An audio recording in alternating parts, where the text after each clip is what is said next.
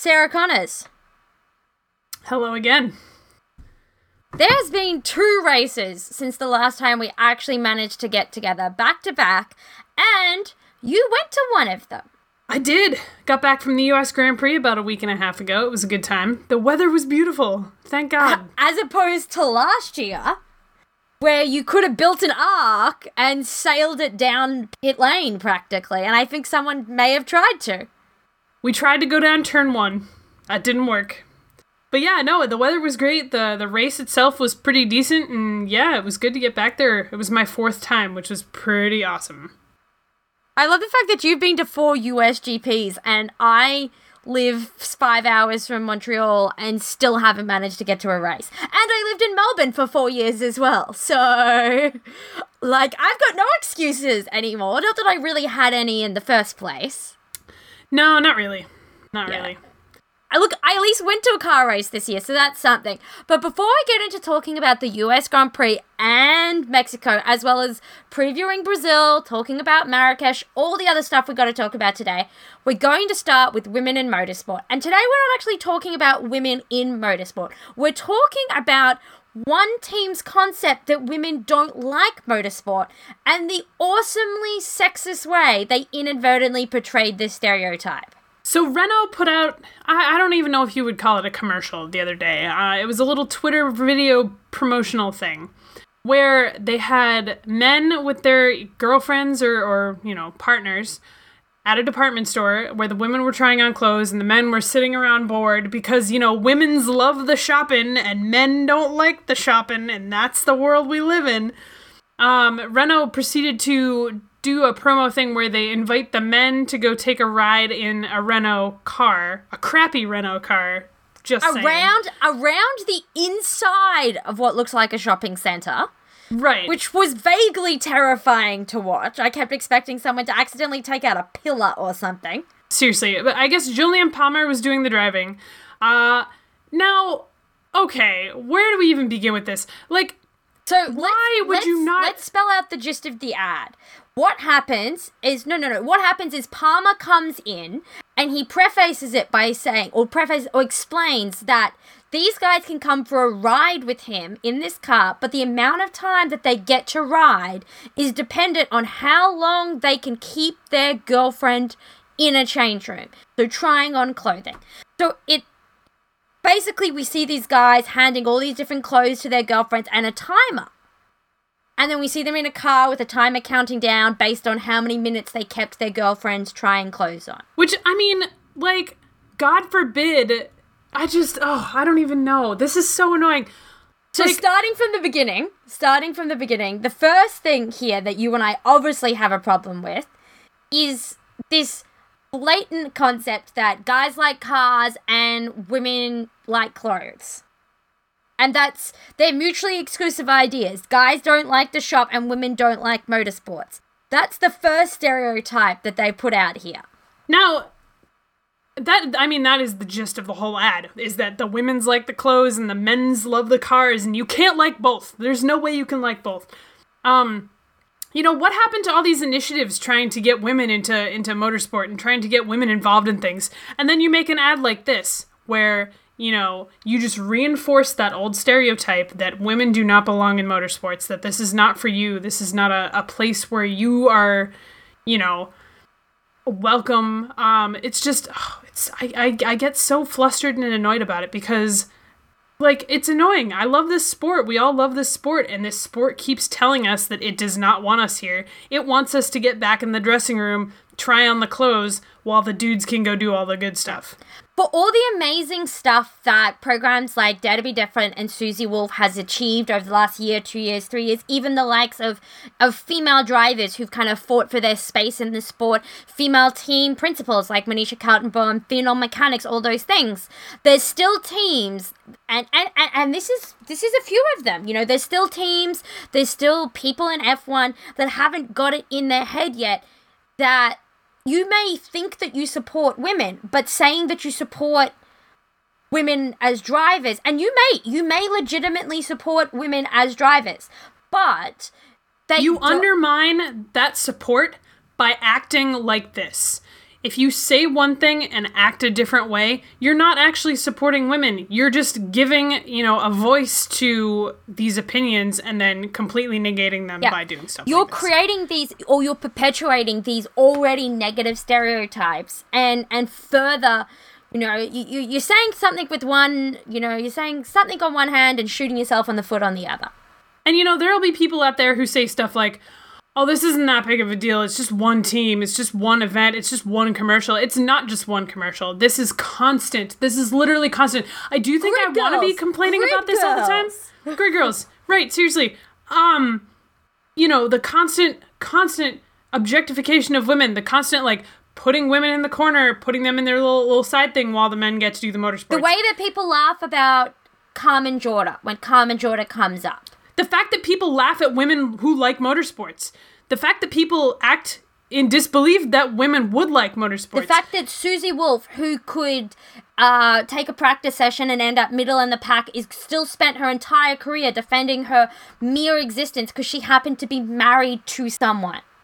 Right, exactly. You know, it's not just one thing, it's not just one incident, and honestly, it's exhausting. Like, I don't want to be talking about this. I want to be don't want to talking be about angry all my the time. No, I want to just have a good time. I just want to love this sport, and this sport just does not love us back. Someone, it's frustrating. someone said to me one day recently, and I think they were clearly trying to get a rise out of me, and they were like, "Well, you call yourself the Grid Girls. How can you hate Grid Girls if you call yourself the Grid Girls?" And I'm like, "That's why we call ourselves the Grid Girls, because girls can be on the grid." You know, we can love this sport. We're about this sport. And we're trying to kind of reclaim that idea of what it can be to be a woman in this sport. You know, Grid girls shouldn't stand for what they stand for. It shouldn't stand for this idea that you've got to be pretty and skinny and and all of these kind of negatively stereotypical kind of things and that it's your job to stand there and that's the only role you can play. You know, you know, men do things and women look pretty. Right, exactly. And I mean That's that's the, that's the concept behind this ad is that the the women are making themselves look pretty and the men are going and doing, you know, the work, the fun stuff. The the the point of this team everything surrounding the Renault aspect of this team is what the men are doing. The women are just being pushed to the And side. And you know what? All you had to do as Renault to make this not a problem at all is have one couple where a guy, where the guy likes the shop and the girl is keeping him in that change room, and suddenly it becomes different. It becomes a more balanced representation of people as people who like to shop and people who don't. You have, t- you know, you have a male couple, you have a man and a and a, and a woman, and and she's the roles are reversed, and suddenly this is a funny kind of video. It it takes a, away so much of that kind of sexist implications that is so heavy in it. Or even have the woman shop and then have her get to go on the ride instead of the guy. You know, you kept her in the dressing room for this long, and now this is how long you get to watch her go in the car for. Oh yeah. You know, there would have been so many ways to do this that just are balanced and fun for everyone instead know, of just being fun for half the you know who population. did a great version of this? Uh, Geox, the shoe brand that sponsored Red Bull.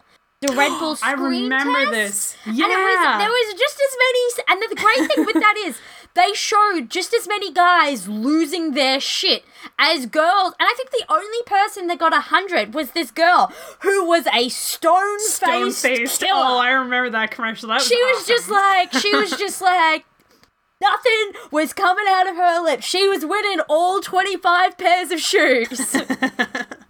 Oh, that commercial was fantastic. That was so uh, good.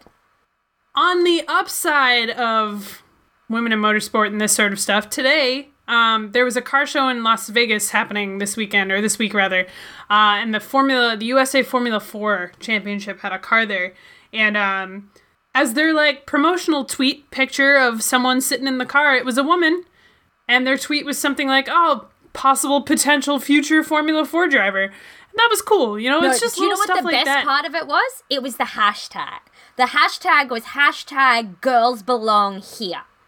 And I was just like, I have all these feelings and they're good right now.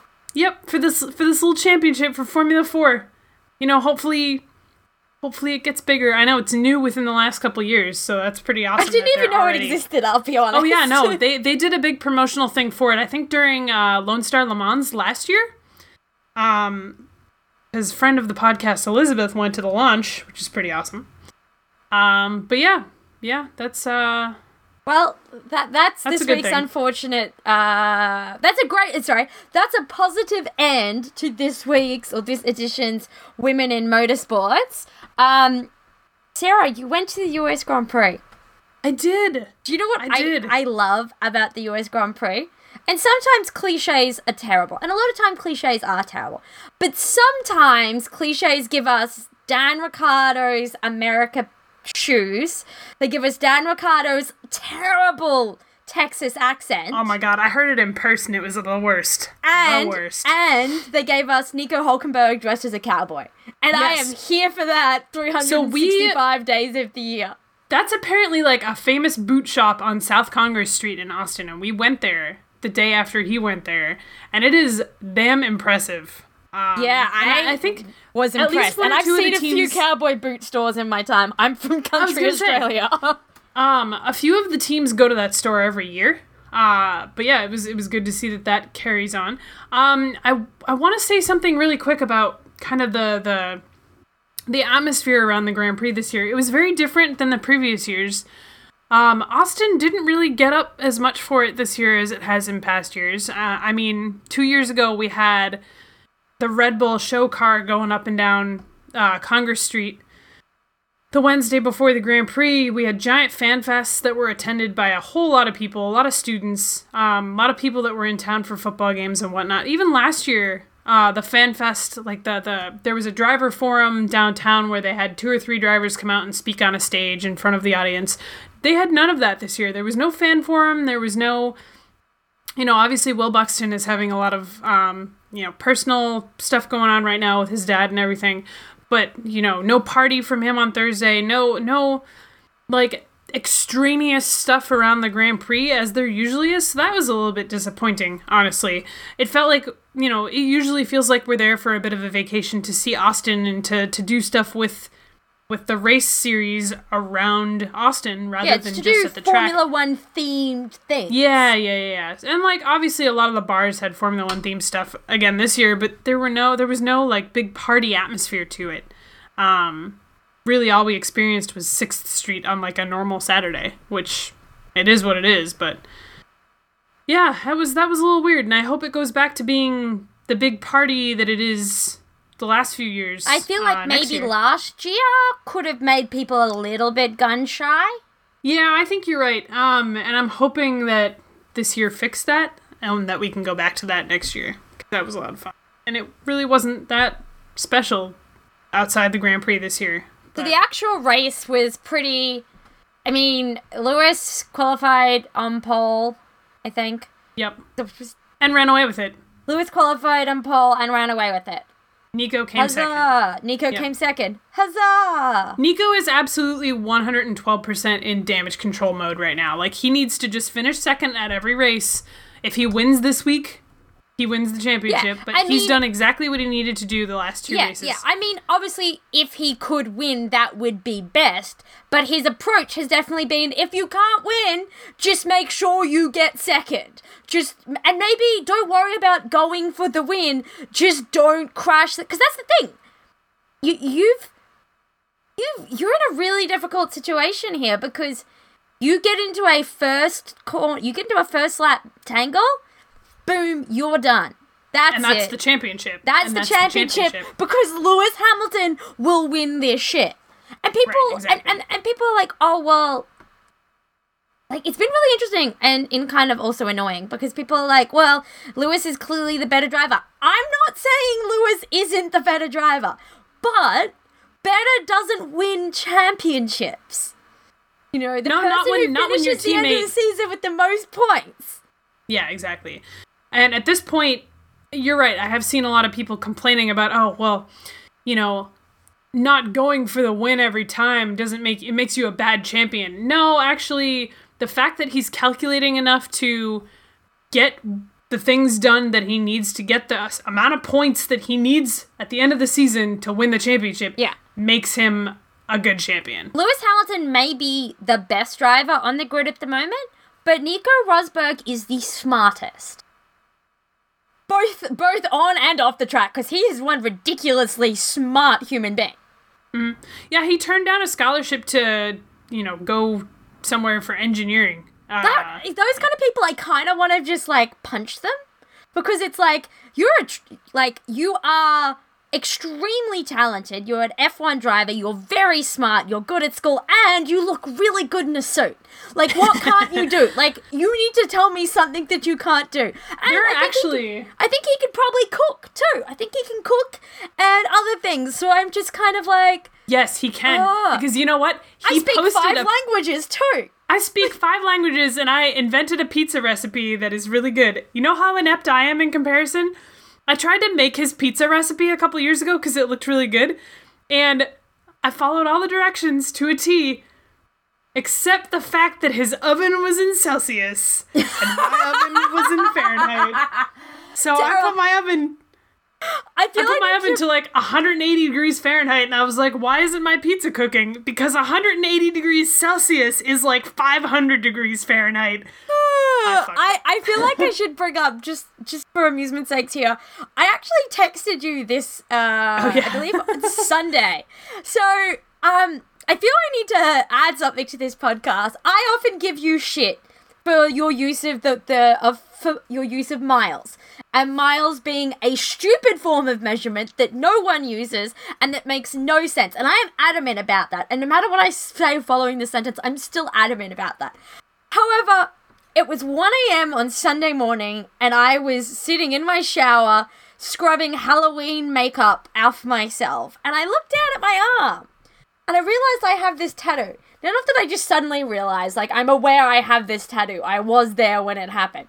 But I have this tattoo that reads, and it's from a Robert Frost poem, which, if you're from Massachusetts, is Massachusetts Proud. Um, and my tattoo reads, Miles to Go. You literally have miles tattooed on your arm. Was sitting You there dink. at 1 a.m. in the morning, and I looked down at my arm, and I just, like, one of my, like, I was staying at one of my girlfriend's houses, and she literally, like, knocked on the, the bathroom door, and she's like, Are you okay? Because all she can hear is the shower and my hysterical laughter. Yeah, but as we were saying, Lewis ran away. Uh, Lewis is great. Nico is smart. Lewis ran away. But the midfield battles were where it was at in the US. Specifically, Fernando Alonso's midfield battles. Fel- Fernando Uh, Alonso was lit. That was the best race Fernando Alonso has had in a McLaren since the last time he was in a McLaren. seriously. Uh, it was really fun to watch him in massive battle at the end there. That was great. Um, He came fifth. Were- he somehow got a McLaren to. Fernando Alonso and the P5 position OTP. Um, OTP until he came to McLaren. well, yeah, that's true. More, it was more his Ferrari OTP.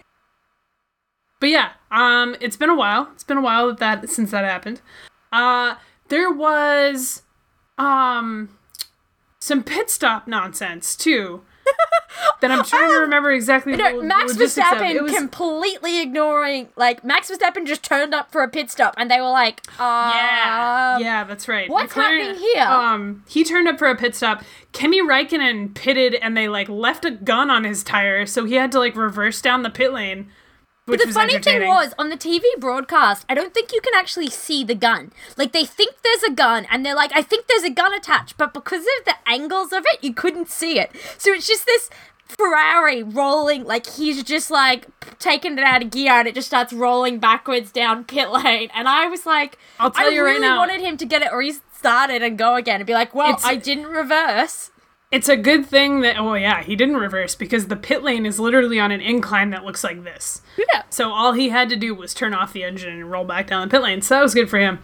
Um there was an incident that threw off Dan Ricciardo's pit stops. He was really mad. He got really angry at Nico Rosberg for something. Or no, he said he was gonna catch it was that Lewis. Hamilton. Lewis Hamilton got a free pit stop because he pitted under the safety car. Oh, that's right. That's right. I love us trying Wasn't to it? Oh, it was because of Max- because we're like, That's eh, what it was. two weeks ago. You know what, dude? That's what it was. Max Verstappen, driver of the day, Max Verstappen, uh, crashed his car, and both Mercedes were able to pit under the safety yeah, car. Verstappen's engine or gearbox or something didn't. failed. Yeah, and Ricciardo had already pitted at that point. So yeah, the Mercedes guys got a free pit stop. Uh, he did not. He couldn't catch them, and that was it. That The was funny that. part at the end is the, the announcers are like asking Max if he like parked it on that spot purposely so it would have to be a yellow, thinking that like it would something for Dan. And Max is basically like, no, like you know that that wasn't a radio conversation. And he's clearly also like, no one thinks like that. Like it was quite funny.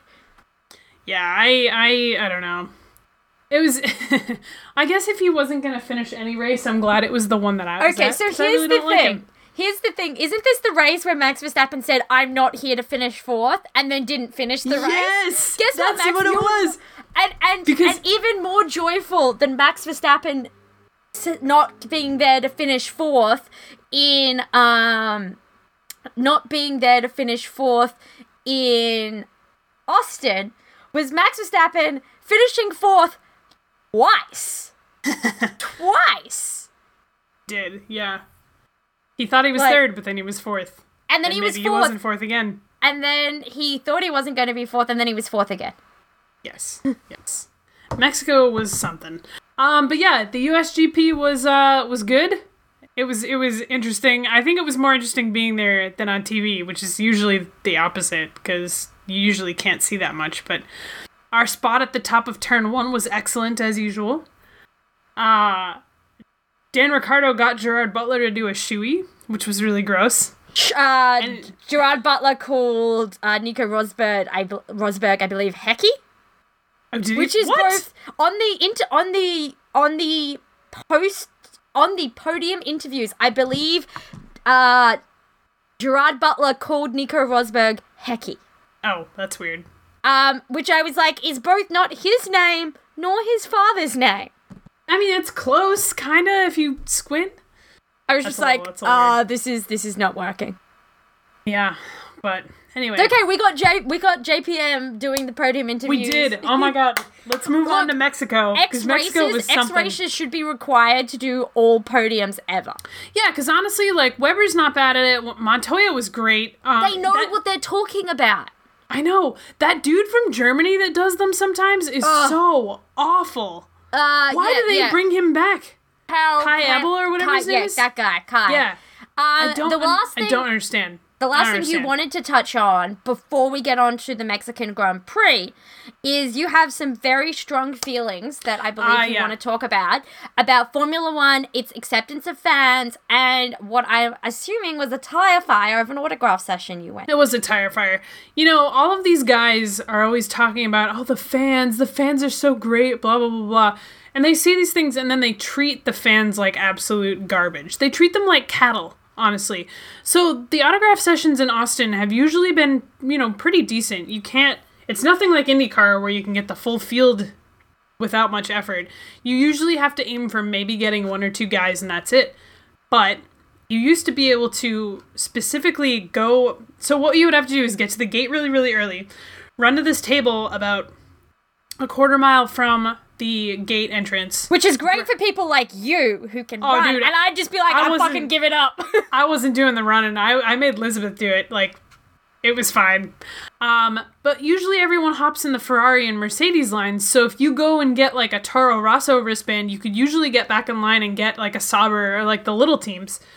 And for the last couple years, we had mostly just wanted to get like I think we went for Toro Rosso, Manor. we went for Manor, yeah, yeah, yeah. So nothing, nothing too extravagant. I think one year we went for a McLaren, maybe. Um, anyway, the point is you could run and get the wristband for the team of your choice, and then maybe get back in line and get another one.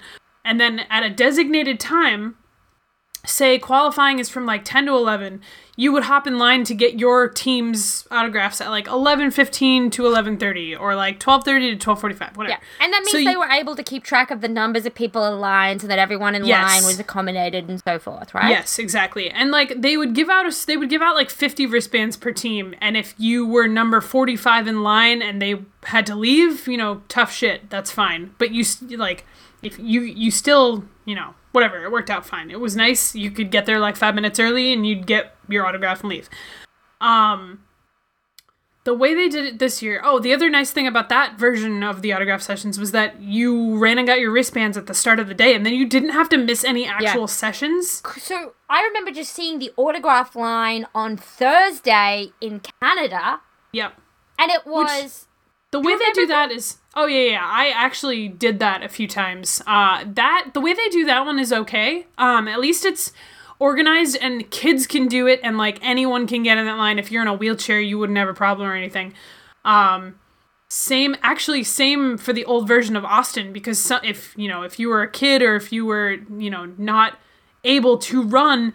You could still, if you had lined up early enough, get to that table and get a wristband. Like, it was still fine the way they did it here this year first of all you couldn't see qualifying if you wanted to get any of the bigger teams because the session was like an hour after qualifying and people started lining up like three hours early. Uh, and by lining up i mean they had set up a like three sides of a box where the fourth side was the stage and there was a little like walkway between the stage and then this box that they could go out and like walk around so they were kind of in a pen and everybody was like pressing up against the fence to reach out and hand some stuff so to sign the idea of it was basically we've all seen a Formula One media pen. yeah like a formula one media pen except there are like 500 people trying to get something from a driver Yeah, so there's no Um, order, there's no lines, there's no wait your turns. Okay, uh, that ki- sounds like a hot mess. It was a hot mess. And basically it caters to again it caters to dudes. It caters to big dudes who can push their way to the front of these line of these of these not even a line it was like a fucking cattle pen honestly. Uh, little kids had no chance unless someone picked them up and like leaned them over like five people. Um you know it was it was atrocious. It was you know it was awful. It was it was literally the worst. Um i tried to do it the saturday di- didn't even try on Sunday. Um, and yeah, we we had people that just were not doing well, and it, it was it was horrible. Like I I don't understand why they switched it to that doing it that way. Um, I mean, I guess it's easier for the drivers because they can just walk through the thing once and then leave. But the other nice thing in Austin was that in previous years, before they would have the people with wristbands come up to get their autographs, they would have the drivers up on stage, like ask them a few questions, maybe make them rope a fiberglass cow, like do some silly things, uh, stuff to You appeal to to see the some fans. personality and some. Yeah, exactly. And the, the nice thing is that they have this stage set up there. So they would do it on the stage. And people could stand in front of the stage and kind of watch this happen and watch the guys sign autographs. And they'd wave to the crowd. And a few of them would jump down and sign stuff for the people in the front. But it was just very much more fan friendly the previous way. Yeah. Yeah. So I don't know. I, I Maybe was not hopefully, pleased. look. Hopefully, Austin is a, and and and and uh, COTA and all of that are the kind of people that look at this and go, "This was a hot mess. Let's let's Let's go back to the other way. Let's go back to what we used to do. Let's think about this in a more equitable fan oriented. Because maybe their way. mentality was, well, we can get twice as many people signed autographs, but they haven't thought about the actual execution of that and what that kind of atmosphere creates. And it's sad that they, they took out that kind of part there where you got to see them because not everyone wants autographs. I'm not an autograph person. I'd much rather stand there and watch them on stage than ever get in a line for an autograph. Same. Honestly, the last few years that I've done it, I've just gone and stand, stood in front of the stage because you get really good pictures of the guys. Like they put on the little cowboy hats, they do some silly stuff on stage, and the photos that would come out of it were always really, really great. Um, and there was no opportunity to get any sort of photos of the people driving the cars this last weekend. So yeah, I, I don't know. I, I for as much as they they claim to, you know, I guess they don't really claim to want new fans because they're F1, but they should. They should. Damn it. Yeah, I yeah, look, we've talked many, many times about F1 and how they don't necessarily get it. No, no. Um. Anyway, But let's talk about Mexico because Mexico. Mexico. was awesome for the most part. I mean, we're gonna we're going to skip over some significant uh, instances of egregious cultural appropriation throughout the event, simply because we probably don't have the time. We don't have I time. I don't necessarily have the. Uh, it's not something I can speak to, so I won't Yeah. speak to it. I can speak to The only thing, I can the only speak thing to I'm about being speak women to, in and then I'm because. I'm a woman. right? Uh, the Day of the Dead stuff. Day of the Dead isn't Halloween. Day of the Dead is a religious holiday that I don't know. I got a little itchy about it, but whatever. It's fine. Uh, it's not fine. We're not going to talk No. about it though. The baseball stadium still looks awesome. Oh, the baseball stadium Um, looks. Uh, Maria and I have been talking about that. We're like, can we just go to Mexico to sit in? One thing Amy did point out, I believe Amy, a friend of the podcast, Amy sat in the ba- baseball stadium last year, and she's like, it's really good as long as you can handle people smoking for the entire day. Yeah, yeah. And I was, and I was Um, like, oh, I don't know how. Like, I can't even stand next to someone smoking.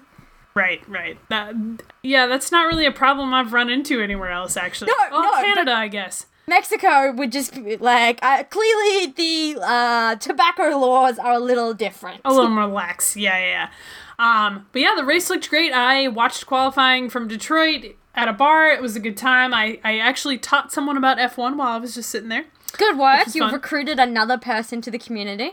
Yup. Uh, and then the actual race, the start of it was pretty damn exciting. Oh my god. Okay, no, Uh, no, let's talk about qualifying. Let's talk about one part of qualifying. Qualifying was qualifying, and I was like, oh, great. Oh god, no, Nico. Oh no, Nico. Oh my god, he got second. Yes. I was yeah, watching it he was- because we were like, shit, shit, shit, shit, shit. Oh my god, second! And we were like, wow, I never thought we'd be so excited about someone qualifying in second place. Seriously. I honestly think that he was so far down in Q2 because he was trying to get those soft tires instead of the super softs to start the race on. Because, you know, you need to start the race on your Q2 tires. Yeah. Um, which makes sense, but doesn't make it any less stressful. No, Like, no. what are you doing? But that last second slip into sec, that last second slip into second, I think Yeah, I, yeah, yeah. I think upstairs must have thought I was being murdered with the way I shrieked. Lord. Yeah, so luckily, uh, again, more damage control. He come he he you know pulls off second in qualifying. Uh, gets a fairly clean start relative to his teammate in the race, who Lewis cut the whole first corner, went right across the grass. have Nico you seen the meme slipped- going around No, of how Lewis? It, it it's how everyone sees the first corner, and it's like the the like elbow with Lewis's car entering, and it's like how Lewis Hamilton sees the corner, and someone's photoshopped the elbow into a straight line with Lewis going down it, and I was like, very good, very clever. Yep, I approve. Yeah, somehow he didn't have to like fix anything with that, which is a little weird considering all the controversy later in the race. Whatever. Uh, Nico cuts part of the corner. Um, a few other drivers have a little bit of issues. It's fine. The first couple laps are exciting, and then we settle into the Lewis drives into the sunset. Nico follows him into the sunset, and then there's nonsense behind behind them, behind them. And then a lot of laps happened. Yeah, I left at about the 50, 53 lap mark because I had to go in. I was covering MLS on the weekend. So I left and I was like, oh.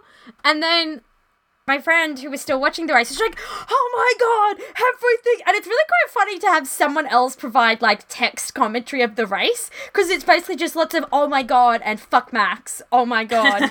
oh my god, what did Seb just say? Oh my god, fuck Max. I was like, oh, okay, well, this is going to be interesting. Okay. Seriously. Have to watch that when I get home. Yeah, yeah, yeah. So we had three drivers finish in third. Uh, one of them actually crossed the line in third. One of them got to go on the podium and take the trophy for third, and one of them actually finished with the points, Look, which is that, interesting. that moment where Max Verstappen is standing in the cool down room or the the winners room there, watching that thing, and you see him realize he got a five second penalty and he's no longer there, and you see like Nico and Lewis in the background being Like, like. Oh, girl! like, and Oh this was God. the friendliest you've ever seen them. I know. And Nico It's comes in and it's like, Lewis, he's gonna get a five second penalty, and oh my god, he cut the corner. And Lewis is like, I got away with that at the start of the race, so Um, it's so nice to see the Mercedes guys like laughing about things together when they're not involved in the drama. Like, I want more of this next year. I Like, almost this is, feel this like- is goals. I almost see. Here's the thing. I feel like the rest of the season is going to be. I don't think we're going to get more Lewis and Nico drama unless Lewis or Nico take each other out. Right. Like other than that, and like uh we we'll get the Red Bulls in Turkey. Or what what was the race last year? Was it last year where the Red Bulls both took each other out? Or was it earlier this year? There's been not the Red Bulls. There's been a race this year where the Mercedes took each other out. Oh yeah. Um, I believe it was in Spain. I think it was. It was. Yeah. I think somewhere, it was Spain. somewhere in Spain. Yeah, Yeah. yeah. Um, and so that was quite funny. And then like, and then the, uh, the end of the race where like. I think I texted you about this. It looked like we were about to get West Side Story, but with like the Ferrari Oh, yeah, and Red the Bull. The Ferrari and the Red Bull guys, Like like- the Ferrari entourage are just closing ranks around Seb, and then the Red Bull are in front, and all I could think of was just, you know, like if a you're a jet, if right you're now. a jet, you're a jet for life. uh, and I just think of them be like, Seb, you will always be a Red Bull. And Seb just being like, yo, I wear red. And then like, Britta I now- trying to I now hustle want him. a- Britta is trying to like hustle him. And then they're like, uh, Seb, you're just to have to run. The podium's there. Start running. Start running now. Now I want a West Side Story like remake about the Mexican Grand Prix. That'd be awesome. That'd be so awesome. Like think about it. That'd be amazing. Um I'm just trying to. I've just got the image of like, like the the driver's grid forming like two sides, or the team and doing like the the sachet walk with oh the yeah, click the like the little that they dance do. fight. and and uh. I've just gone off on like a West Side Story tangent in my head. Back to what we were fine. talking Anyway. about. Three Yeah. drivers finish in third. Uh, Dan Ricciardo's hotel give him a shoe made out of chocolate, Yep. which was gold. He also later at night went up on the podium and did his own little podium ceremony, which is a little a little tacky, but whatever. You do you, Danny. Uh, look, I think I would probably find it tacky of anyone but Dan Ricciardo because I can literally imagine Dan Ricciardo being like, "Oh my god, it's the podium, let's go!" Like, you know when you you you get drunk and you just decide that everything is the best idea you've ever had. I Oh, feel yeah. like that's the level that Dan Ricciardo operates on for like every moment he's not driving a car. Did you see his glorious Instagram this week of uh da- of editions of Daniel Ricciardo, the guy from a town on a beach, doesn't know how to wear a wetsuit? No, I did not. Dan Ricciardo put I'm the good, though. wetsuit on back to front. Nice. And Good wetsuits guy. have a zip that goes all the way from your butt all the way to the top of your neck, and it doesn't look very good put on the other way. I was gonna say, didn't he say he's never surfed before though? He has never surfed before. Right. which I That's find disappointing for a kid from Perth. Like I mean, I don't know. I I, I surfed and I grew up in the country. I mean, I just assumed that people in Australia came out of the womb with like a wallaby under one arm and a surfboard under the other. Oh, Am I speaking wrong? of speaking of Australian animals, no, not quite. It, it's like Is It's a kangaroo not a wallaby? no, wallaby is a small kangaroo, but they're well, Oh. technically then yeah. Anyway, um, what was I going to ask you? Maybe it's a Do you know what a wombat is? Yes. Good. Okay. I was trying to explain. It's a little to someone. fat thing. It's cute. I was trying to explain to someone today what a wombat was, but they. Uh, I have. They're in reference- Rescuers Down Under. If the person has seen Rescuers Down Under, they have seen a wombat. What is Rescuers Down Under? It's a Disney movie. Oh my god, Sasky, go home. You're home. Go download Rescuers Down Under. Okay, just gonna You put it out there. it. They probably didn't send Rescuers Down Under to Australia as a Disney movie because It also came out before you were born. So there you go. Oh, okay. So let's just take that judgment and just step back for a bit.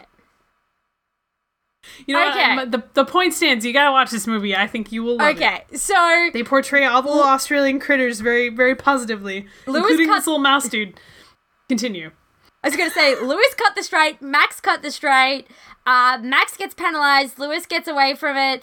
Uh, Seb pulls a move on Daniel Ricciardo, gets penalized. And of everyone, Daniel Ricciardo was the most articulate about explaining his frustrations with all three of them. Yeah. Yeah. Well, oh no, depends which That'll- interview you saw. Depends which interview. If you saw the NBC interview, he was very articulate. Apparently, he he was like, uh, I'm less angry now because I got it all out to Lee McKenzie, and he turned around in the middle of the interview and is like, "Sorry, Lee, I'm sorry." and I was like, "Oh." But, but, Yeah. someone who was not happy, and which has been, Vettel. which has given, which has given Formula One media life this week, so they have something else to complain about. This literally pains me.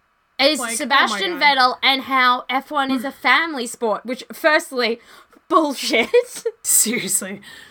Seriously, there was a post that was going around Reddit that was like, oh, Sebastian Vettel is making this not a family friendly sport, not Max Mosley's Nazi orgy from a couple years ago, or like, like, I, and I forgot about that. I was like, oh my oh. god, you're right. Or Bernie Ecclestone's like, many terrible, you know, Things life choices.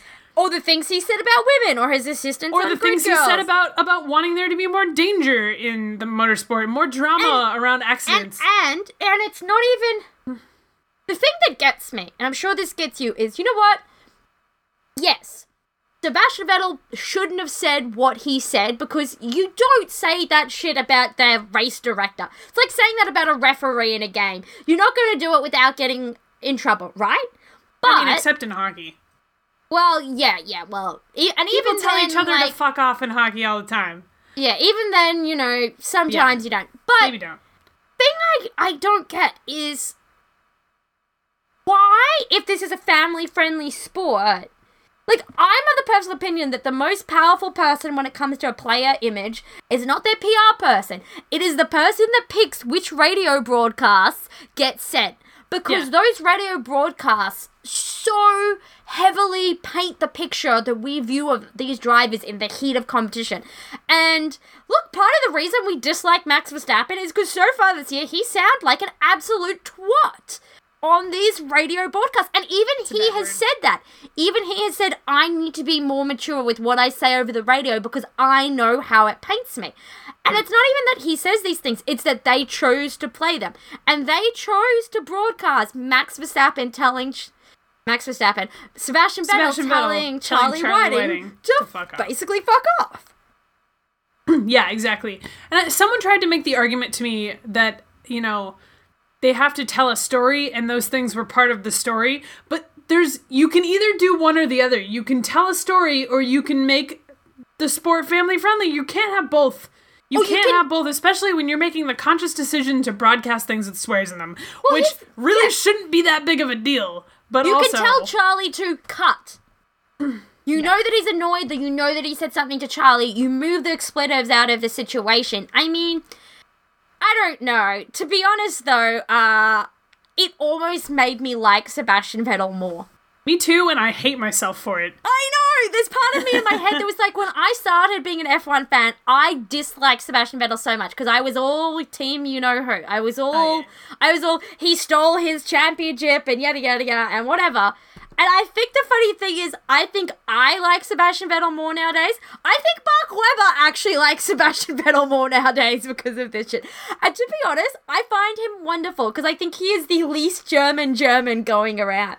Like, you just have to look at the Germans. Hulkenberg is pretty German. You know, He's peak like German. He's Oh, yeah. got a, he's got a bit of a bit of a sense of humor, but he's still like peak German. Nico Rosberg, peak German. Uh, uh, for, for as much as, for as much as people try to paint Rosberg as not being very German, like he's German. pretty fucking German. Yeah. Like, oh my god, he has no sense of humor.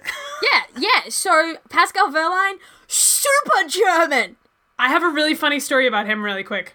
Um, so apparently, I have a friend, my friend Simon, went to the Mercedes party after the U.S. Grand Prix where they were like singing with the pianos. Apparently, Wehrlein got hella drunk and was like hanging out with the fans doing Jello shots all night. Uh, he sang a Notorious B.I.G. song. Like, what? I'm also like, of Who course are you? knows Notorious Where did you come from? I love you. Like you're my favorite. This is delightful. Yeah. So apparently he was the life of the party. Um, which makes me like him a lot more. And they, that's what they said. They were like, you know, based only on that party, like I'm gonna cheer for him now. And I wish F1 would like take note of things like this, like events where the drivers are personable and they relate to the fans and they hang out and they're just ridiculous. That's the Makes people like them. That's the thing I've been trying to also say to a lot of people, and you and I say this often. There's no right way to be a fan. And there's No. no right way or wrong way. And there's no wrong way to be a fan. And there's no wrong way to fall in love with a sport or an athlete. You and I have fallen in love with athletes for some of the stupidest fucking reasons on existence. Yep. My favorite player for so long was Matt Stajan because someone told me I should be a fan of him. Patrice Bergeron and Andrew Raycroft, they did that ridiculous ad with the Zamboni driving over Oh, the yeah. bridge and they were like, he has to drive because I don't have my, or do you even have your license yet? Like, oh my god, there are athletes that I fell in love with entirely because I like looking at them because they're pretty. That's fine. Like, you know that's what? On the- great. On the, flip side, on the flip side, it's kind of the responsibility of the sport to get those guys in front of our eyeballs so that we can find these ridiculous reasons to like them. You know, IndyCar is very good at it. IndyCar is excellent at it. Like what? Like coming out of Austin, watching Nico Hulkenberg try and lasso a goddamn green cow. Hilarious. it was beautiful. Useless. Beautiful. Um, we got to move on. We got we got stuff to talk about. We Um, do. Brazil's Let's talk next. about Brazil.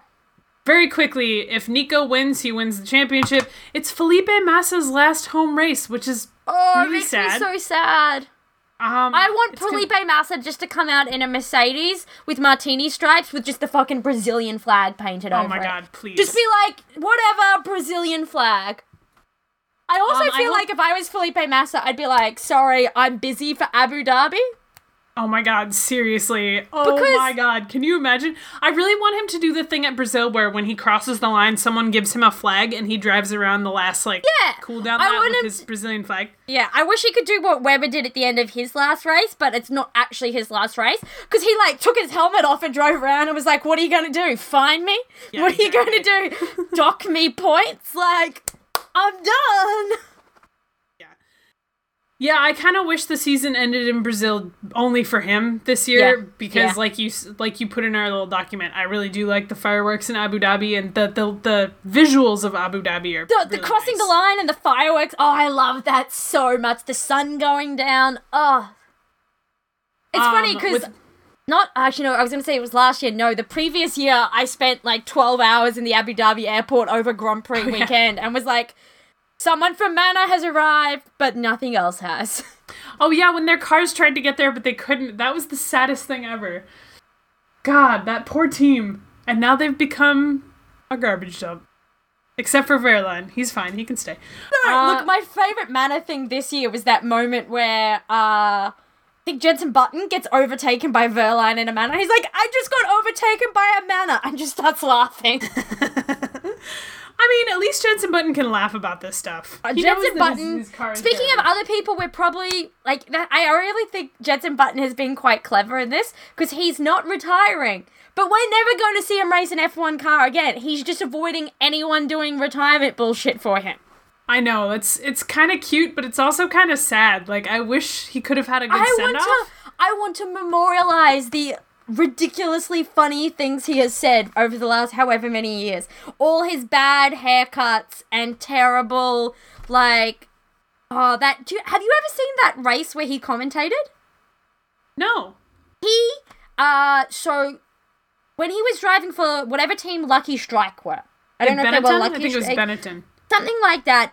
Something happened and they got suspended for a race. They weren't allowed to race. So he joined Sky or BBC and commentated the race with them. Oh, that's awesome. It's glorious. And it was really cool. Monaco. I think it was the Monaco Grand Prix. It was glorious. It's wonderful. So funny. I'll have to go back and find that. Um, but yeah, it's it's sad that we're not. He's just kind of kind of end his career with a bit of a. I'm not actually retiring, but actually I am. Whatever, it's fine.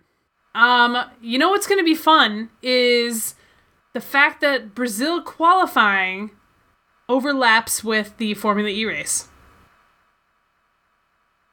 They're literally the same hour. The same one hour of time is going to be the Marrakesh Grand Prix or uh, ePrix and Brazil qualifying.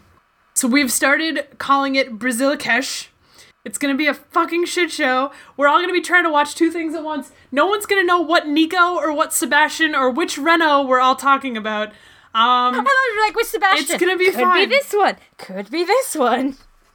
yeah, Nico, which Nico, Nico, Nico, Nico, Rosberg, Nico crashed. Prost. or Hulkenberg. We're not sure. No one's really sure. It's okay. It'll be all right. Um, so that should be exciting. Uh, I'm excited for that race. Um, the Marrakesh Prix is happening during um, a huge energy summit in Morocco, which is pretty awesome. Uh, That's cool. Barack and Obama clever, is going to be at this race. clever. Yep. Yep. Some major world leaders will be at the race, which is pretty great. Um, but yeah, that's that's about it for previewing. There's a lot of F1 news. You need to update. Is there who who are we who should we be voting for in the fan boost? Um, Felix Rosenqvist. I'm not even going to add like who I was voting for because I know you hate him and I would rather you not stop talking to me in the middle of our podcast. Yeah, no. How about you don't?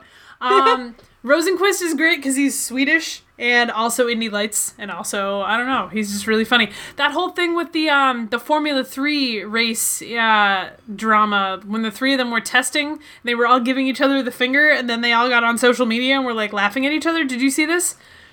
It was Rosenqvist. Uh, I think it was Dani Juncadella, and it was God. I forget who the other. I one was. love that guy's name. Yeah, me too. Um, there was one other person involved in this too, and I'm pretty sure it was someone else from Formula E. Uh, but they were all just like making rude hand gestures to each other in the car and, and, and then yelling at each other on Twitter after, and it was all like in good fun. But, you know, the banter, the bants, peak top bants from the lads, etc. etc. Actually, speaking of peak top bants, we need to Oh, talk about. Did you see Will Stevens' Instagram like this week? He had like it was him without a hat, and his hair was being weird. And I was like, for a second, I thought he like he had a wig and makeup on. He looked so different, I have seen his Instagram, and I was going to send it to you and be like, "What's happening? Who is this? Who is this man? I don't This know. I don't know wh- what's going on." He's also gotten very good at taking photos from an angle that make him look a lot taller. Uh, hey, that is good, a I legit skill set you should be able to put on your resume. Right? And I, don't say really that as someone who thinks set, Will that's fine. Stevens is tall because he's like six inches taller than me. No, he's not. How tall is Will Stevens? he's not. Will Stevens is shorter than Elizabeth. And she is maybe three inches taller than you. Will Stevens' height. He's a very small I'm now. I, I'm Listen, invested in you this know, now. You know that's gonna lie. You know that's not gonna be true. it tells like me he's a meter seventy-one. What does that mean? Sarah, Anyways, it doesn't matter. uh, it tells me he is five foot seven, That's not true. That is a lie. That is like the maybe if he's got like or giant like lifts in his five shoes. foot six and a half. It No, says. no, no, no, no, no, no, no way. I took a picture next to him and he barely came up to my shoulder. Like I'm taking not. pictures next to you, and you may as well have used me as a shoulder rest I because mean, I, look like him. a little. Anyway, so Anyway. Brazil fireworks, Abu Dhabi, Marrakesh. Let's talk about F1 news. Nico Hulkenberg is going to Renault. Yep. Um, we don't know who else is going to drive at Renault. Uh, Is it going to be don't know if Palmer? Is it going to be Magnussen? Is it going to be someone else? Who frickin' knows? Uh, Now, there were the rumors- other rumor, Wait, let's talk about Lance Stroll first, because he's Lance Canadian. Stroll and his magnificent eyebrows. He's Canadian. He's from Montreal. It's beautiful. From Montreal, his father Um, owns Mont Tremblant, the circuit. Yep, which is pretty cool. And like some clothing, like Tommy Hilfiger or something like that. Yeah, don't. I, think his matter. dad has It don't been matter. responsible for bringing Tommy Hilfiger. And originally, he actually brought Tommy Hilfiger as a sponsor to Lotus in the early 90s. Oh wow, okay, that's cool. Yeah. But yeah, I mean, he's everyone's all up in arms because he's a pay driver. But like, also, dudes, he won the Formula Three championship. Yeah. So let's not. He's probably the most talented pay driver we've had going around in a fair while. Yeah. Like, well, Felipe Nasr did really, really well in GP2. So, Yeah. theoretically, he's also pretty decent. But, like, Lance Stroll is not. We're not talking about Pastor Maldonado here. We're no, talking, we're talking more about Max Marcus Verstappen. We're talking more Max Verstappen than Maldonado. Yeah, yeah, yeah. And more it'll like be interesting to see how driving Max. Verstappen, not like human being Max Verstappen. Yes. Ugh. God. Um. Plus, he's Canadian, which means he'll be nice. He'll be a nice addition to the grid. Very, very polite. Very. He'll, he'll say Probably will sorry every apologize time over he, the radio a lot.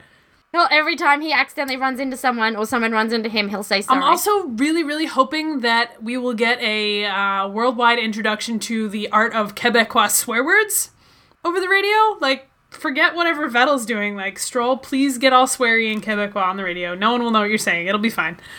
Um, but yeah, I'm I'm here all, for it. all I'm the Quebecois excited. swear words are religious based. So They are! even funnier. tabernacle, etc. Should be fun. Um, so Lance Stroll is in at Williams to absolutely. I love how Williams are like, "Are you surprised?" No, they were not. They had to wait until yesterday because he didn't turn 18 until this past weekend. They wanted to do it like a couple days out from the Grand Prix, but son, because of the Martini sponsorship, they literally could not sign him until he was 18. Or they Yeah. couldn't announce him until he was 18. Which is interesting, and and well, they probably also couldn't. Uh, yeah, no, no, they could. But uh, so Hulkenberg to Renault, Stroll to Williams. We don't know whether we got Palmer or Magnussen yet. There is a rumor that Magnussen has been offered a two-year deal at Haas if Esteban Gutierrez is out. Uh, so it's a bit of a chips falling where they may. Uh, Renault actually had an option on, I believe, both Palmer and Magnussen, um, and they uh, haven't taken those options. So whilst they still can re-sign them, they haven't exercised an option that prevents them going elsewhere. So uh, Magnussen is within his rights actually to go to Haas. Uh, the other rumor was he was going to IndyCar, which I think is highly less likely as some of the chips have fallen now in IndyCar, Sarah. Let's switch over to that. Yeah. So Andretti is settled for the next year, and actually, the rumor was that Magnussen was maybe going to take the fourth Andretti seat because he can bring a little bit of funding. But what they ended up doing instead was since AJ Foyt, like, listen, all of the IndyCar stuff, it's all like interlocking pieces that all kind of fell at the same time. So AJ Foyt switched to Chevy which AJ Foyt was previously a Honda team, and Takuma Sato was at Foyt with all of his Honda sponsorships. Um, Sato obviously is not going to stay at Foyt if they're Chevy, so he is going to Andretti. He is going to take Carlos Munoz's seat. Um, so it'll be Munoz, Rossi, Andretti, and Ryan Hunter-Reay at Andretti, which is fine. But. Munoz is Um, going. Munoz, we don't know yet. He has not officially signed at Foyt, but it's looking like he's probably going to do that, which is which is fine. Um, Juan Pablo Montoya was another big piece of this whole thing. Um, he is actually not going to have a full time ride in IndyCar next year. He's only going to drive the 500 um, and possibly one or two other one off races. Uh, he'll do Penske's sports car program um, outside of IndyCar, so that's fine. Uh, Mikhail Aleshin and James Hinchcliffe were both obviously confirmed at Schmidt Peterson. Um, and then one more thing happened today, today being Thursday. Uh, J.R. Hildebrand is back in IndyCar. Yes, America. Uh, he's going to drive. well, it's great because he's taking Josef's seat. So Team America remains Of course, he's going to Ed Carpenter Racing. Duh. Well, actually, I mean, he was with Ed Carpenter last year, just as like a test driver sort of role. He set up Josef's car and was gonna drive for Josef when he was hurt. Josef ended up not needing that, but he still used. Um, that's actually part of why he wanted Iowa is because Hildebrand's setup on the car was so good. So it'll be interesting to see kind of what feedback and what skill he can bring to that team now that they don't have Josef anymore. So, um, yeah, that's pretty. Oh, and I feel like there's one other thing. Chip Ganassi is going to Honda. Chip Ganassi is going to be a Honda team now, not Chevy, which is crazy. Uh, and yeah, uh, there's two Foyt seats left. Max uh, Max Chilton is not confirmed at Chip Ganassi yet, but we're pretty sure he's staying there. Uh, the other Dale Coyne seat is open. Whatever the hell happens to KVSH is still open. Um, there's still a long way to go, despite a lot of stuff already having happened, which is pretty exciting. So yeah, all good. Well, that is what has happened with IndyCar. We've talked about F1, we've talked You know we about didn't talk about? Mexico and Austin, all those things. You know what we need to talk about? Dancing with the Stars, Okay, that's not where I was going, but let's talk about Dancing with the Stars. dude. Hinch is amazing. He's so He good. is so good, and I am the hell? devastated about the loss of Sharna. Ah, me too. I'm devastated. Uh, I She think was my she's coming- people. I think she's coming back next week though. They- It sounds like, ill-advised. Oh yeah, well, I mean, she's an athlete. She's gonna play through the pain, and like, they. I think part of the drama of this show is a little bit manufactured, where they're Yeah. like, "You might not be back," and then suddenly she's back next week. Yeah, Like, and I love the moment where, he, like, right, the video that they had of it where she's like, uh, I'm really sorry. And he's like, You're sorry? Like, why are you sorry? He's like, I know a little bit about, you know, taking your Taking time to recover. and, like, he's like, I got stabbed by a car. I got shish kebabbed. Yep. But oh he my was god, brilliant. I actually. His, his Joker, oh, that Joker costume was. It was creepy something. and wonderful. It was very creepy. I was gonna say he he has a very good sense of humor about the whole being shish kebab thing. I just refound a meme he posted, uh, where it's I think it's Olaf from Frozen when he has the icicle right through him, and Hinch is just like, "I feel you, buddy." And that's the oh, thing. I I was actually talking to someone. I was talking to a guy on the weekend who's actually a member of the Canadian uh, Paralympic sled hockey team, and he is a amputee. He's missing uh, one of his legs from, uh, I believe, just below the knee. And we were talking about something, and he pointed out to me that I was quite short, and I was like, "Yes, I've accepted this fact. No matter how much I worry about it, I'm never going to grow. And he looked at me and goes, It's exactly the same thing. No matter how much I worry about it, my leg's never gonna come back. And I think that's the Hinch approach. He's like, Well, I'm fine. I got stabbed. We may as well laugh about it. He's like, It's happened. Let's just go with it. Mhm mhm but, yeah, Dancing with the Stars has been really fun to watch. I didn't ever think I'd say And that. And it's so much better without Ryan Lochte. Oh, thank God! Seriously. But Sarah, we have one last thing to talk about on this podcast, and it's not actually us talking. We had the wonderful chance uh, earlier in the in the last couple of days uh, to interview an amazing badass lady of motorsport. Uh, we interviewed hill climber Charlie Martin. Yeah, surprise! We've got an interview for you to listen to. Um, let's get right to it.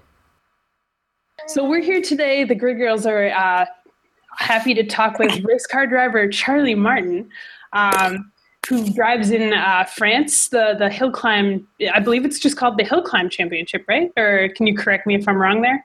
Uh, it is, yeah. It's it's actually called the Championnat de France de la Montagne, but most people say the French Hill Climb Championship. Gosh, So- that sounds so much better in French. It does.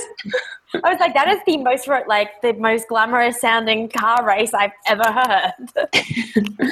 so I guess to start to start right off, um, how did you like? How did you get into hill climbing in particular?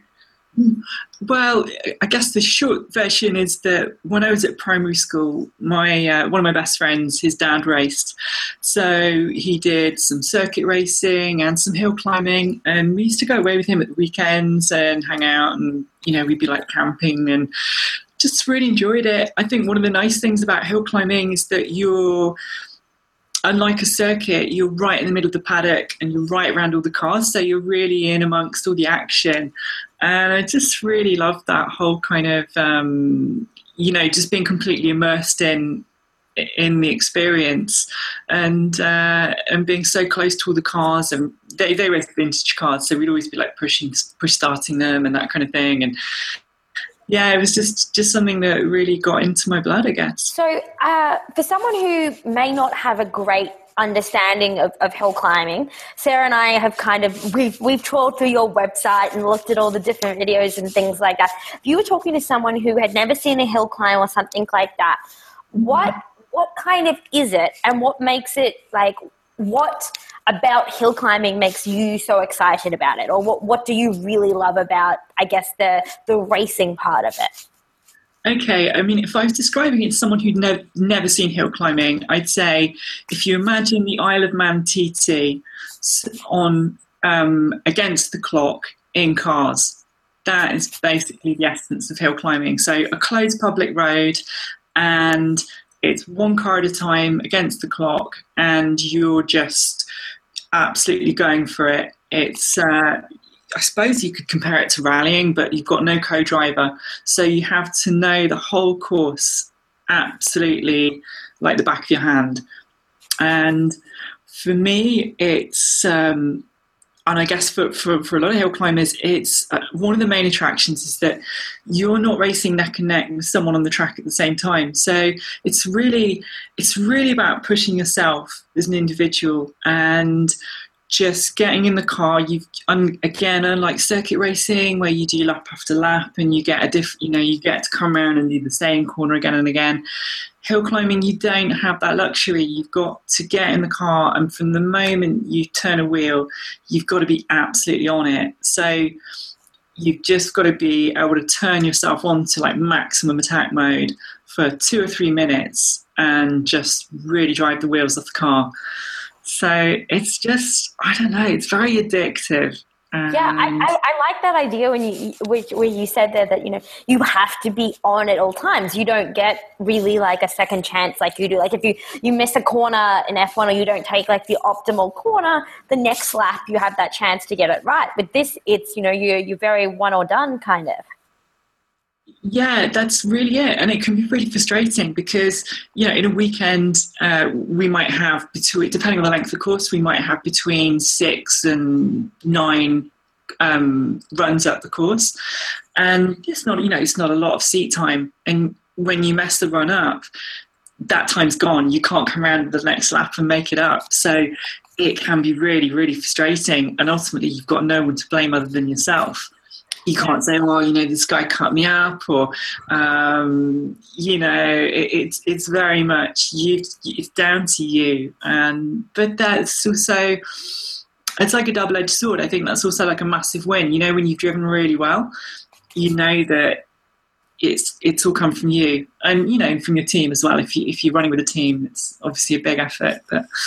So, is the time taken cumulatively, or is it on a single run that you designate, or is it your best run out of five to six to nine, as you said?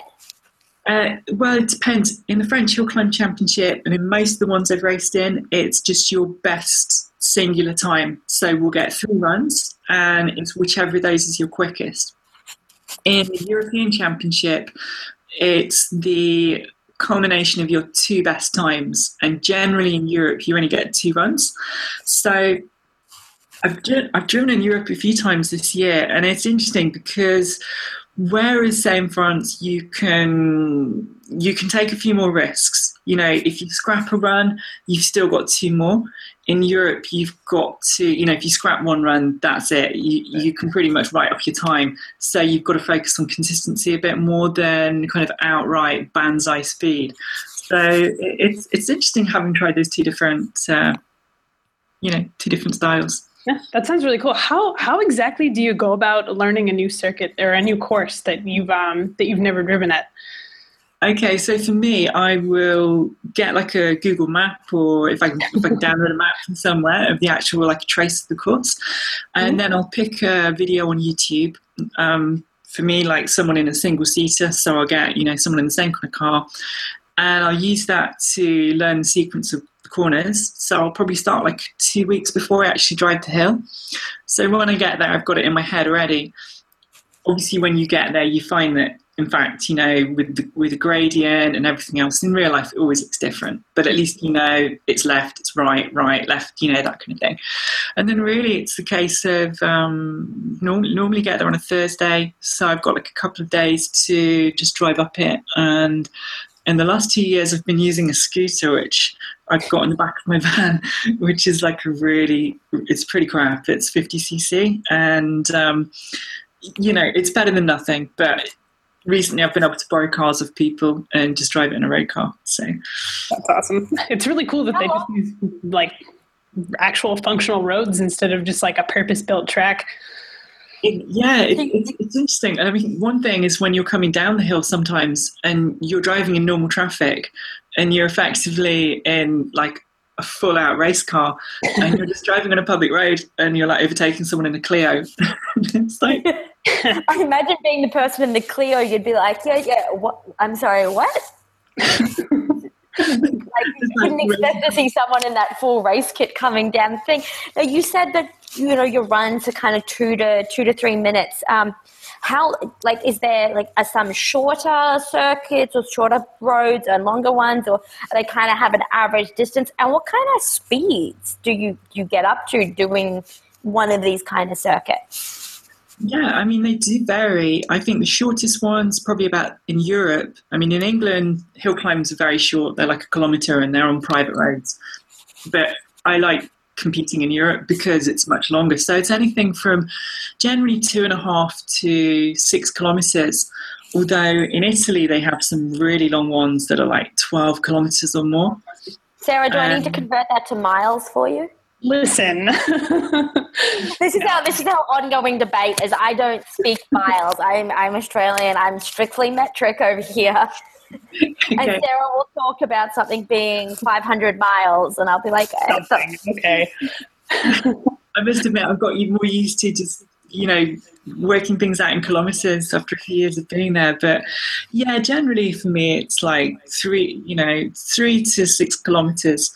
And speed wise, I don't know. I mean, obviously, I've no idea what kind of speed I'm doing when I'm in the car. But I mean, my car's geared to about uh, 200 and what was it about 230 kilometers so it's about i think the most i've been getting up to is about 130 miles an hour 140 miles an hour which you know on a country roads it's That's a lot. yeah, that's that's a terrifying. Like the idea of going that. I got I got the joy of going around a, a, a old F1 circuit here a while back in a very souped up Porsche, and Sarah has done. Um, uh, the IndyCar two seater ride, yeah. So, and that only gets up to about 130 on the street circuits. And I was sitting there like, I'm to die. and that's on a beautifully like that's on a really properly done street circuit kind of mm-hmm. and even mine was a closed closed mm-hmm. course so i can't imagine going up the idea of that makes me makes me almost huh. It's a massive buzz you know when you get out the car Oh. especially some of the really quick courses where you're just flat and sick for quite a long time. I mean there's one in switzerland saint uh, saint Rangiers, which is my favorite. It's got the fastest it's the fastest hill climb in europe and pretty much the whole thing is flat in fifth and sixth gear. And when you get out the car there your hand you know your hands are shaking. And um, i generally generally say to myself if i get out of the car and my hands aren't shaking a bit. I've not been trying hard enough. It's it's a good sign that oh yeah everything's working properly. It also it, it sounds both horrifying and absolutely awesome at the same time. Seriously. it, i it can is see why you'd be addicted why it would be an addictive kind of thing Yeah, I think so. I think, and when you know, when you know, when you get to know the car and you know the course, you know, with the bumps, the braking zones, and you can really start pushing. It's yeah, it, it, it there's some a lot of people look at hill climbing and they're like, yeah, but you know, don't you want to do circuit racing? You only drive for three minutes, but it's such a crazy three minutes that I think if you actually get into it, you, you can quickly see the appeal of it. So you had actually mentioned before we started this broadcast that um, you had started to sort out what you were doing next year. Can you tell us a little bit about that, or? Uh, yeah, for sure. I mean, I've not really. Um, it's not entirely official quite yet. So, um, I but I've, I've sold my car. Um, uh, last weekend, I I left it in the van in Switzerland. So I drove. Uh, I think I drove something like fifteen hundred kilometers last weekend. Um, delivered it to the new owner. So that's kind of. Uh, I was quite. That's quite emotional actually. Sort of handing the car over because it's been a crazy couple of years with that car. And um, so, yeah, I've pretty much sorted out a drive for next season. And that's going to be in a prototype. So um, I can't really say too much about it at the moment, but I'll be, you know, hopefully putting some stuff on my website and everything pretty soon. But yeah, I'm really excited about it. I, uh, I, I had a few goes in a prototype this season, and it's the kind of car that I've always really, really wanted to drive. On hill climbing, it's, um, I mean, these cars pretty much look like something out of Le Mans. Um, putting a car like that on a on a hill climb circuit and driving up a mountain is Wow. it's about as yeah, it's like the pinnacle of hill climbing really. So yeah, I'm really really excited and uh, also looking to be driving with a team, which is going to be a massive benefit as well because the last two years I've been running the car entirely my own and it's good fun, but it's a lot of hard work. Yeah, it's better to be with a team. Well, congratulations on that. That should be awesome. We'll definitely keep an eye out for you. Thank you. Uh, so, just to switch gears a little bit, um, you know, we kind of got in touch with you via Susie Wolff's Dare to Be Different campaign. How did you get involved with that, and kind of what spurred you into, you know, taking a role within that organization? yeah, I mean, I think it's been a it's been fantastic to to watch it develop since it was launched in uh, in January. I think at Autosport.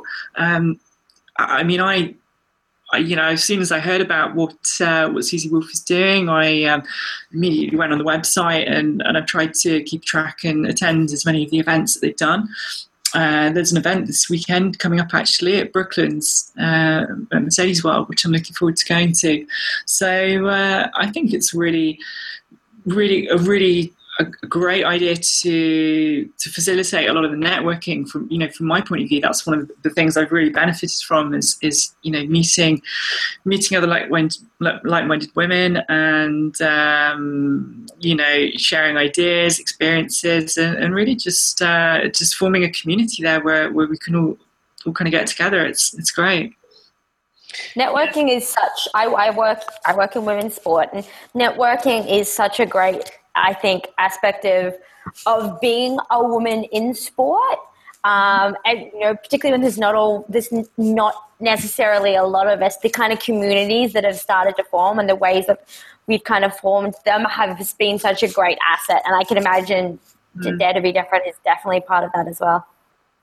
Yeah, certainly. And I think for me, it's the first time I've actually been actively involved in a you know a network like that that's um, set up purely to uh, to encourage and help women in motorsport. So it's been a really really exciting and encouraging thing to to do. So yeah, really behind it. It's definitely a lot of fun to go on that Facebook group and see all the uh, like the parents of the little girls in karting and like hear all their stories and everything. So yeah, definitely, it's pretty cute. Um, yeah, people from from all levels, and you know, people who are just starting out, or people who actually got you know established careers in in F one, and you know, from from all levels. It's very, uh, it's just everybody's very approachable, and it's it's nice. Have you uh, have you run up against any you know difficulties in, in the hill climbing community? Kind of you know being a woman working around you know obviously a very male dominated field.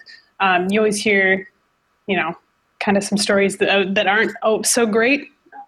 Um, I mean, I think I've been, you know, I think generally I've been I've been pretty. Um, I've had a pretty pretty smooth ride in terms of people just accepting me in, in motorsport at face value and uh, you know I'm very passionate and determined in, in everything I do and uh, especially the first times I turned up in France um, nobody knew me I was just this sort of unknown, slightly crazy English girl with in a van. And uh, I think, you know, over there, uh, being able to speak French has really opened a lot of doors for me in terms of um, connecting with people. So I'd say I've been, things have been pretty great. Um, but then, yeah, I mean, I've had a few things where, um, you know, I did a talk recently and, um, uh, you know, you, you always get the odd comment from somebody who kind of, um, a guy who kind of chipped in and was like, uh, I was talking all about my season, and I think his first comment was um, at the Q and A um, was like, "Oh yeah, so have you got a rich dad who pays for everything?" And you know, things like that, which are a little bit below the belt. Like, you're not helping here, mate. yeah, exactly. Yeah, you just think, you know, would you have said that to a guy? No, probably not. You know, it's no, like. Not at all. So, but I mean, having said that, I've got pretty thick skin and I can, uh, you know, I can. I can give as good as I get. Really. I think I think it's kind of like in so many of these things, you know, you get 75 80 90 95% of them nowadays who are you know who are the educated people that understand all, all of this stuff. And then you just get that one one guy that comes along and he's like okay look the last 50 years must have passed you by. We're just going to move on from you okay? Yeah i think i think i mean you know in this instance i just i think i just downplayed it and kind of took the next question. I thought you know i'm not going to you, you are going to dignify someone with a response to that. Yeah. yeah. Don't rise to the challenge. No, no. Um, so I guess on the flip side of that question, um, what advice would you give to younger girls trying to get into your division of motorsport these days? I think I'd just say that, um, you know, the most obvious thing is just to, if you, if, if you want to do it and you're you're passionate about it, then to just just get out there, talk to people, meet people, and uh, that's the best way to start. I think you know often just it's it's it's making those first few steps. It can be quite quite daunting getting into anything, and I think motorsport, as much as any uh, any kind of uh, career, or if you're just saying it's more of a hobby, it you know it can be a pretty daunting thing when you're uh, when you're at the sidelines and you don't know anyone. But I think I'd just say, yeah, go talk to people, tell them what you're interested in, tell them what you want to do, and I've always found that actually when people can see you're enthusiastic, they're normally pretty help, helpful. They're normally pretty happy to encourage you and give you advice. And that's really the first step to, you know, to getting started. So that that would be my advice. That's awesome. Thank you. So I guess to close out, um, are there any like crazy hill climbing stories you can tell us to like finish up this um, interview? okay. I mean, uh, quite a lot, really. I think one of my favourite things that happened this season was um, there was a diesel strike in France. Uh, it's one of the joys of competing in France is that quite often. And I turned up at this event, and uh, basically I had virtually no diesel. And someone said, um, "Look, if you don't go and get diesel now, you, you know you, you're not going to get anywhere." And I was there for a week on holiday, so I I just parked my van. I went to drive off and I ripped the roof hatch off on a tree. Oh, and, uh, and so I got out to take a look at it and I got back in the van. I was driving out of the paddock and I didn't know that one of my friends had actually jumped onto the roof of the van with some duct tape to try and tape it down. oh, no so I'm driving out of the, this is like in a big box van. So I'm driving out of the paddock and everybody's like sort of waving at me like, what are you doing? What are you doing? I'm like, no, no, no it's okay. It's, I'm just going to get diesel. it's like hanging onto the roof of the van. No. So, uh, oh, yeah, that, that would have been great. I think I went for about an hour. It's funny. It's funny because everyone's okay. Yeah, exactly. didn't go like researching in my van. So. oh man. Well, thank you. So much. That's much. a great story. That's a great story. Seriously. Um, but yeah, thank you so much for coming on today. Um, can you tell all our listeners where they can find you online and all of your, your details and whatnot?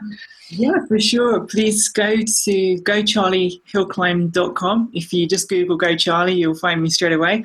Mm-hmm. And uh, yeah, you can find videos and everything on there. And if you're quick, get on Motors TV, you'll catch the last half of my program that's been following my season two this year. And uh, yeah, thanks for having me on the show. It's been really great to talk to you both. Yeah, thanks for coming on. We'll, we'll definitely look forward to seeing what you're up to next year. Cool. Thanks very much. Okay, Thank you. Bye-bye. So that was Sarah Connors, that was myself, and that was the amazing Charlie Martin. Uh, this was another edition of the Grid Girls, and we thank you very much for joining us. As always, you can find us on thegridgirls.com. You can find me at Sasky Stewart online and Sarah underscore Connors. You can find us at the Grid Girls. We will be back shortly after Brazilicash and all of that crazy dust settles. Uh, until then, we'll see you at the next race.